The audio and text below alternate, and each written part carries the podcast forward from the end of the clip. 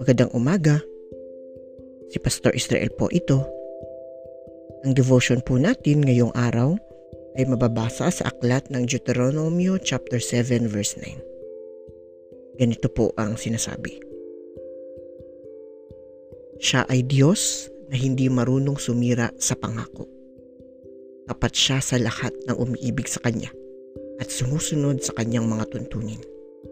Ipinadarama niya ang Kanyang pagmamahal hanggang sa ika-isan libong salinlahi.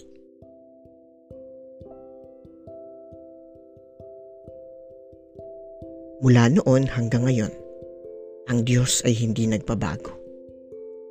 Sa talatang ito na nagmula pa sa matandang tipan, ipinapahayag na ang Panginoon ay matapat sa kanyang mga pangako at ang kanyang pagmamahal ay nadarama maging ilang henerasyon man ang lumipas.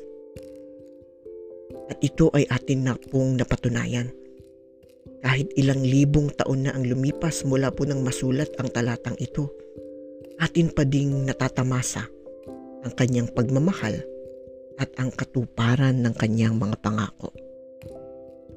At ito din po ay mararanasan pa din ng mga henerasyon na susunod pa sa atin sila din ay makakaranas ng katapatan at kabutihan ng Diyos. Kaya naman ito ay isang katotohanan na nawa ay palaging magpalakas ng ating loob sa lahat ng panahon.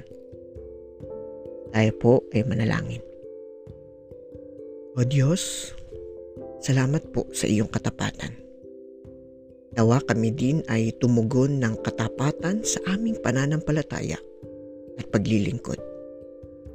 Amen.